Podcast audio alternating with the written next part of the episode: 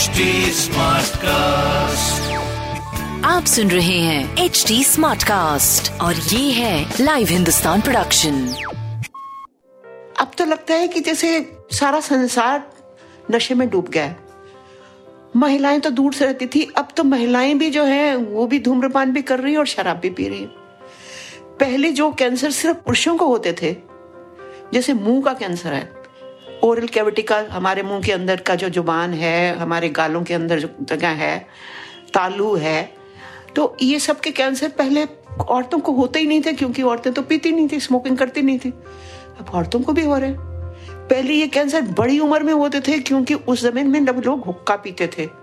तो हुक्के का फिर भी इतना बुरा असर नहीं होता था, जितना कि आजकल टबैको सिर्फ़ स्मोक नहीं कर रहे, हम उसको च्यू भी कर रहे हैं, हम उसको इनहेल भी कर रहे हैं।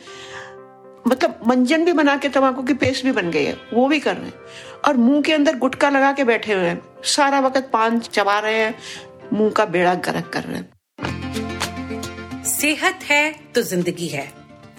लव यू कहना है तो अपने आप से कहिए। सेहत और अच्छी ज़िंदगी के बारे में लव यू ज़िंदगी पॉडकास्ट में हम हर हफ़्ते बात करेंगे। सेहत से जुड़े अलग अलग विषयों पर। मैं जयंती रंगनाथन हिंदुस्तान की एग्जीक्यूटिव एडिटर बातें करूँगी हेल्थ से जुड़े एक्सपर्ट से और हम मिलकर बनाएँगे आपकी ज़िंदगी को थोड़ा सा हसीन और थोड़ा और आसान। लव यू ज़िंदगी। नमस्कार दोस्तों। लव यू ज़िंदगी के नए एपिसोड में आप सबका स्वागत है। लव यू ज़िंदगी यानी अपनी सेहत से मोहब्बत। सेहत से मोहब्बत करेंगे, तभी तो हम खुशहाल रहेंगे और अपनों को भी खुशहाल रखेंगे। और सेहत के बीच एक दंश की तरह है कैंसर। डर गए ना? हाँ मुझे भी बिल्कुल यही लगता है। कैंसर मतलब अजब सा डर लग जाता है, बिल्कुल। तो आपकी इन्हीं सब गुत्थियों को सॉल्व करने के लिए हमने बुलाया है डॉक्टर सुवर्षा खन्ना को। Doctor Suvarsha Khanna founder and president है Dharamshila cancer foundation and research centre की और साथ ही साथ वो धर्मशिला राहत मेडिकल सेंटर की डायरेक्टर भी हैं। हम सब बहुत प्रिविलेज हैं कि आज डॉक्टर सुवर्षा खन्ना हमारे साथ हैं और उनके पास अनुभवों का खजाना इतना है कि ये जो एपिसोड ये जो पॉडकास्ट हम उनके साथ कर रहे हैं, मेरा मानना है कि आप सुनते चलिए और आपके मन से कैंसर का डर जो है बिल्कुल मिट जाएगा। तो कैंसर से जुड़े आपके सभी डरों को दूर करने के लिए डॉक्टर सुवर्षा खन्ना आज हमारे साथ हैं। डॉक्टर साहब, आपका बहुत बहुत स्वागत है। आपका बहुत बहुत धन्यवाद कि आपने मुझे एक बड़ा सुनहरा अवसर दिया ताकि मैं लव यू ज़िंदगी के श्रोतकों के साथ मिलके उनके मन के जो भी दुविधाएँ हैं, उनको दूर कर पाऊँ। जितनी ज़्यादा से ज़्यादा कर पाती हूँ, कर पाऊँ। लव यू ज़िंदगी का मतलब ही है कि ज़िंदगी से प्यार करना। तो ज़िंदगी से प्यार करने के लिए हमें पॉजिटिव एटीट्यूड की बहुत ज़्यादा ज़रूरत है। डरने की कोई ज़रूरत नहीं। डर का कोई मतलब ही नहीं। डर को हमने भगाना है। जी जी, बिल्कुल। चलिए, आज हम डर भगाएँगे आपके साथ। तो इस एपिसोड में हम बात करेंगे कि देखिए, कैंसर के मामले बहुत तेज़ी से बढ़ रहे हैं। हर साल जो डेटा है, वो यही बताता है कि कभी सत्रह परसेंट, सत्ताईस परसेंट इस तरह के डरावने आंकड़े आते हैं।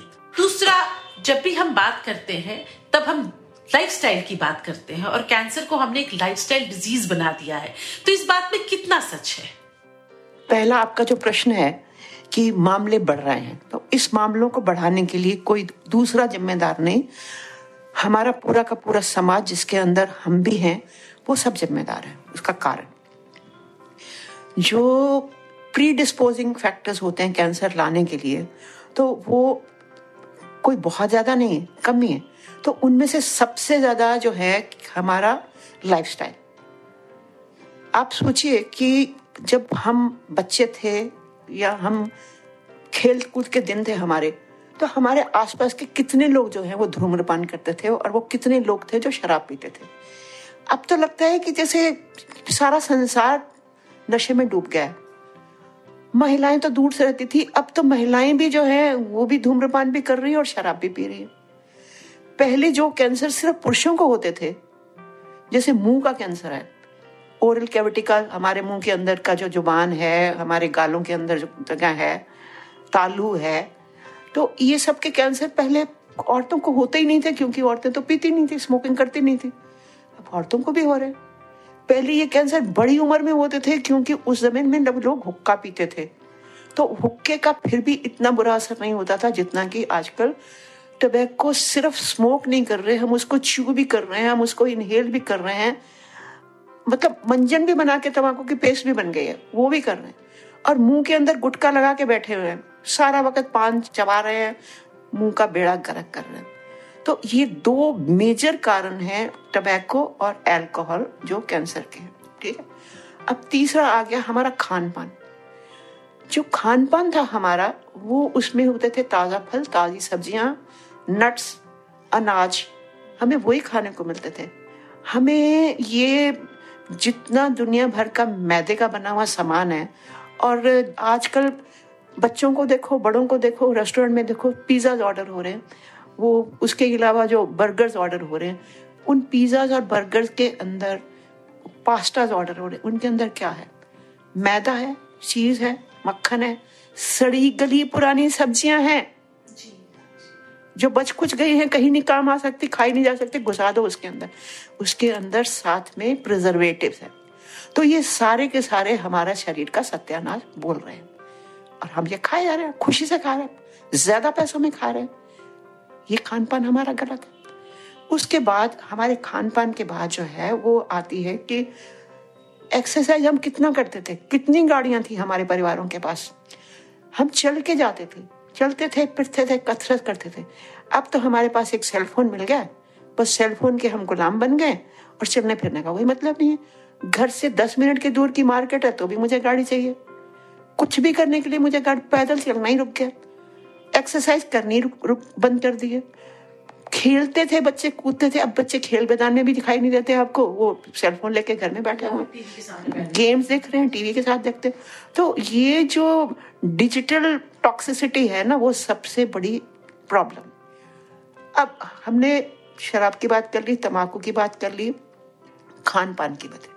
अब जो हम एयर ब्रीथ करते हैं इतनी पोल्यूटेड एयर है उसके लिए मुझे कहने की ज़रूरत है आप सब जानते हैं। जी जी जी दिल्ली में रहते हैं सबसे पोल्यूटेड शहर है देश का। पूरा का पूरा देश ही पोल्यूटेड है। जी आप कहीं भी चले जाइए सबका पोल्यूटेड और उसका कारण सीधा है कि डीजल और जितना कंजम्पशन में गाड़ियों की बसों की होती जा रही है दिन में बढ़ती जाती। और इसके अलावा जो हमारी जमीनें हैं उसके अंदर अंधाधुंध पेस्टिसाइड डाले जा रहे हैं। वो पेस्टिसाइड ज़मीन के अंदर धस के पानी के अंदर भी जा रहे हैं। तो जो हम पानी पी रहे हैं और जो हम फल सब्ज़ियाँ कहते हैं कि खानी चाहिए उसके अंदर भी पेस्टिसाइड्स हैं।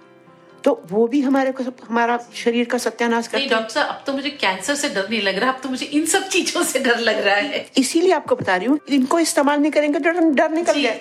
इसके बाद डर निकल गया।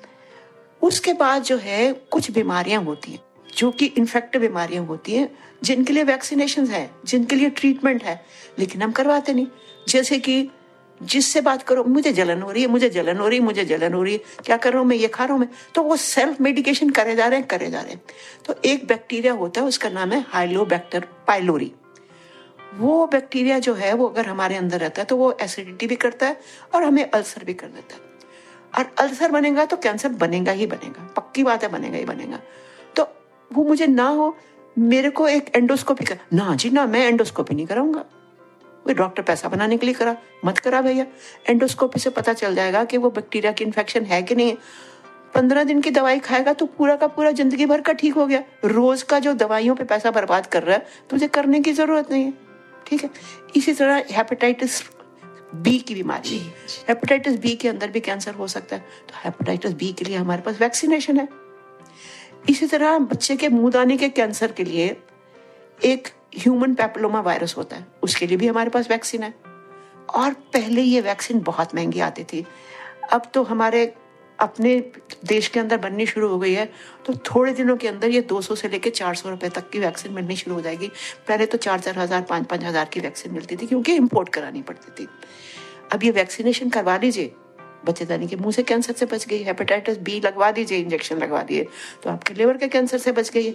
और आप, उसका एंडोस्कोपी करा के टेस्ट करवा ली थी तो किस स्टमक के कैंसर से बच गए तो ये मोटी मोटी चीज़ें हैं लेकिन कुछ कैंसर जो होते हैं वो फेमिलियल होते हैं जेनेटिक होते हैं। जी यही मैं पूछने वाली थी क्योंकि प्रिवेंशन की बात आपने कर ली।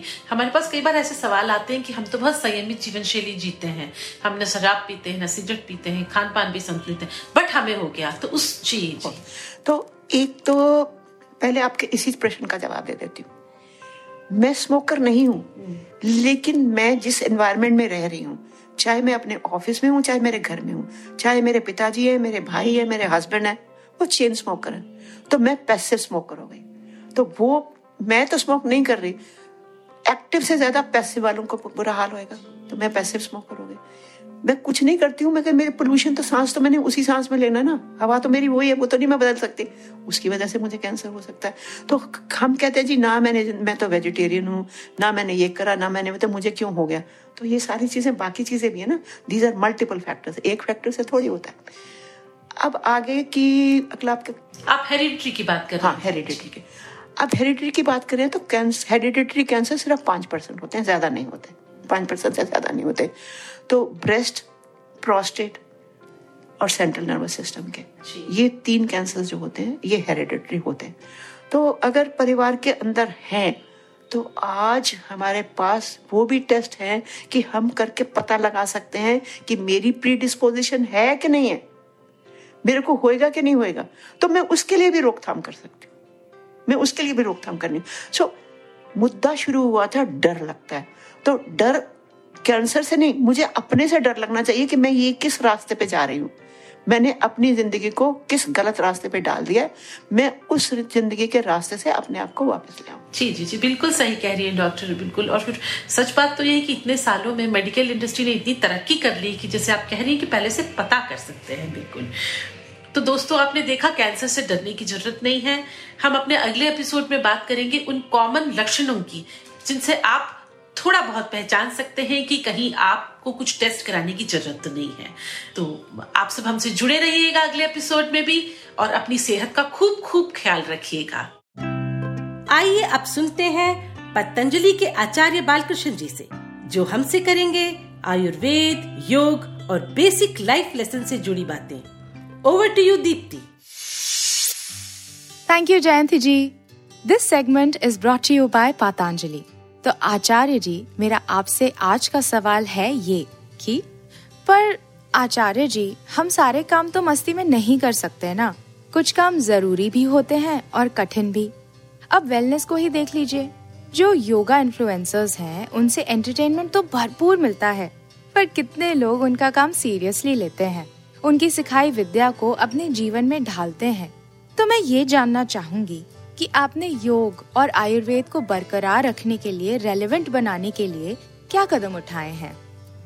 मस्ती तब तक है ना, जब हम अपनी मर्यादाओं में हैं। जो मेरी मर्यादा है, मेरी जो सीमाएँ हैं, हमको उसका अतिक्रमण नहीं करना चाहिए। फिर बाकी इसी भाव से जुड़े हैं, कहाँ तक पहुँचेंगे, नहीं पता। जैसे मैंने आपको बताया कि हम लोगों ने सोचा नहीं था कि काम करते करते भी, सिर्फ़ योग के लिए करते, सिर्फ़ आयुर्वेद के लिए करते, थोड़ी सी मैं आपकी जानकारी के लिए बता देना चाहता हूँ। हम लोग आज भारतवर्ष के अंदर में, हम लोग रिसर्च के लिए बायोसेफ्टी लेवल थ्री लेवल का रिसर्च लैब हमारे पास है। बायोसेफ्टी लेवल टू का हमारे पास आज सर्टिफिकेशन है। भारत सरकार के पास भी नहीं है। तो विजन था कि मुझे आयुर्वेद में करना तो बड़ा करना है। आज हमारे पास 500 से ज़्यादा साइंटिस्ट काम करते हैं। बहुत टॉप लेवल के साइंटिस्ट आज हमारे पास वर्ल्ड के टॉप लेवल के इक्विपमेंट्स हैं। इस लेवल के हम लोग काम कर रहे हैं। आज लिटरेचर पे काम करते करते आज हम लोगों ने वर्ल्ड हर्बल इंसाइक्लोपीडिया लगभग कंप्लीट होने की तरफ़ है। पिछले पंद्रह सालों से काम कर रहा था। जिसको करने में मुझे आज भी मेरे पास करीबन डेढ़ सौ लोग काम कर रहे हैं। तो पूरी दुनिया के अंदर लगभग आपकी जानकारी के लिए कि तीन लाख साठ हज़ार तरह के पेड़ पौधे वनस्पतियाँ हैं, ऐसा माना जाता है। तो उसमें से यदि मैं बात करूँ भारत वर्ष के अंदर में, लगभग लगभग पचास हज़ार के लगभग पेड़ पौधे, वनस्पतियाँ, लोअर प्लांट और उसे ट्री वगैरह स्पीसीज मिलाकर के होते हैं। हम लोग पहली संस्था थी जिसने पूरी वर्ल्ड के जितने भी प्लांट्स बायोडाइवर्सिटी है, उनमें से हमने आइडेंटिफाई किए कि कितने प्लांट्स है जो मेडिसिनली यूज़ किए जा सकते हैं। पचास हज़ार से ज़्यादा पौधों की चेक लिस्ट बनाई। न केवल हमने ग्लोसरी तैयार किया, अभी तो मैंने पूरा वर्ल्ड हर्बल इंसाइक्लोपीडिया एक लाख पच्चीस हज़ार के लगभग पेजेस में वो डॉक्यूमेंटेशन सेवेंटी वॉल्यूम मेरे तैयार हो गए हैं। हंड्रेड टेन वॉल्यूम्स में कंप्लीट होना है, चालीस वॉल्यूम और होना है, जो इस साल में पूरा हो जाएगा। और आज दुनिया के लिए, पेड़ पौधे, जड़ी बूटियों के लिए एक अजूबा है। क्योंकि किसी के पास भी डब्ल्यू एच ओ ने 1999 में उस काम को शुरू करा था। 2010 में उन्होंने बंद कर दिया। पूरा वेबसाइट ढूंढो डब्ल्यू एच ओ का आपको मिलेगा। वो काम नहीं कर पाए। उसको छोड़ दिया था। ये भी मुझे पता कब चला? मेरे को पता चला। मैं जब वहाँ गया था यूएनओ गया था। एक हमको अवार्ड मिला था यूएनएसडीजी का। तो मैंने तब ढूँढने शुरू किया था। तो मेरे को मिला ऐसा काम तो इन्होंने छेड़ा के, छेड़ के छोड़ दिया। पर हमने नहीं छोड़ा। बहुत मेरे को उसके लिए टीम बनानी पड़ी ट्रेनिंग देनी पड़ी, सिखाना पड़ा। लगे रहे। पर मुझे आज प्रसन्नता है कि पहली बार लगभग साढ़े छह लाख रेफरेंसेज हैं उसके लिए, और लगभग दो हज़ार से ज़्यादा ट्राइब्स जनजातियों को हमने उसके कवर किया और लगभग बाईस लाख से ज़्यादा वर्णोकुलर नेम हमने लिए उसके लिए। तो उस लेवल का ग्रंथ ये तैयार हो गया। तो ये साइड बाई साइड ऐसा नहीं कि लोगों को लगता है ना कि सिर्फ़ दवाई बना रहे हैं क्योंकि ये सारी चीज़ें ना हमको ताकत देती है। सिर्फ़ आप दवाई बना करके बेचते हो, आप प्रोडक्ट बना के बेचते हो तो दूसरी कंपनी में और हमें क्या फ़र्क है? कोई फ़र्क नहीं है। तो हमारी भिन्नता क्या है? कि वो पैसा भी हम शत प्रतिशत समाज के लिए लगाते हैं। यानी कि पतंजलि कोई कॉमर्शियल मॉडल नहीं है। पतंजलि एक शब्द में यदि आप कहना चाहते हैं तो ये सेल्फ सस्टेनेबल मॉडल है। मुझे काम तो योग और आयुर्वेद का ही करना है। चाहे वो लिया तो आप लोगों से माँगता, सरकार से लेता, या मैं अपने बलबूते पर कमा करके हम उसमें लगा रहे हैं। एजुकेशन के ऊपर हम लोग काम करते हैं हेल्थ के ऊपर काम करते हैं। तो ये जैसे आप लोगों ने पिछली बार देखा भी होगा हमारे पेशेंट्स रोगी वगैरह कोई दुनिया के अंदर कोई कल्पना कर सकता है कि कोई हॉस्पिटल छह महीना पहले एडवांस में बुकिंग चलती हो? आयुर्वेद के लिए तो कोई सोच ही नहीं सकता। आयुर्वेद का मतलब तो आज भी लोगों के दिमाग से थोड़ा नहीं तो टूटी टूटी सी कुर्सियाँ बुज़ुर्ग सा आदमी, बड़ी सी दाढ़ी और बैठा हुआ दो चार पोटले, पुड़िया, डिब्बी, शीशियाँ। यही तो अवधारणा थी दस पंद्रह साल पहले तक भी। तो वहाँ से बाहर निकाला है तो विशुद्ध रूप से पतंजलि का बहुत लोगों का योगदान है। हमको सबका धन्यवाद करना चाहिए, पर पतंजलि का अपना योगदान है, इसको हम कभी नकार नहीं सकते हैं। तो ये बात। अगर आपको आचार्य बालकृष्ण के साथ की गई बातचीत इंटरेस्टिंग लगी हो तो पातांजलि वेलनेस पॉडकास्ट को सुनने के लिए log on to H T